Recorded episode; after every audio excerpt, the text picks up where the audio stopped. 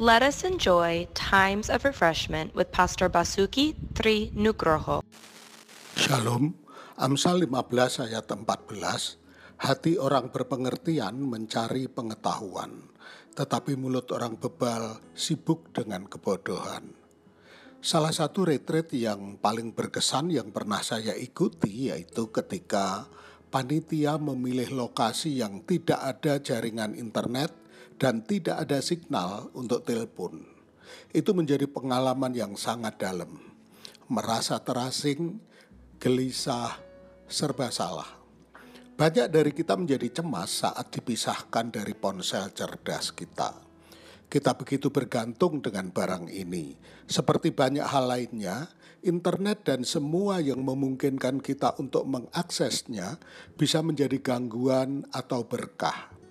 Itu tergantung pada apa yang kita lakukan dengannya.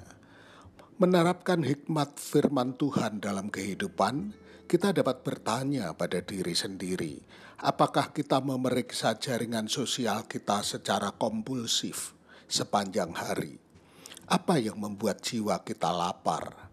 Dan apakah hal-hal yang kita baca atau lihat secara online mendorong kehidupan yang baik atau apakah kita memakan sampah seperti gosip, fitnah, materialisme, atau kenajisan dan kekerasan?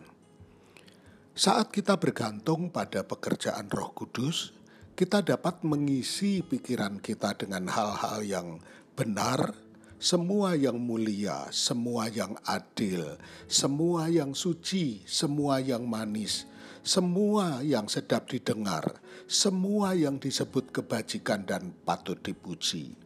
Filipi 4 ayat 8. Dengan hikmat Tuhan, kita dapat membuat pilihan yang baik, yang menghormati Dia. Tuhan memberkati.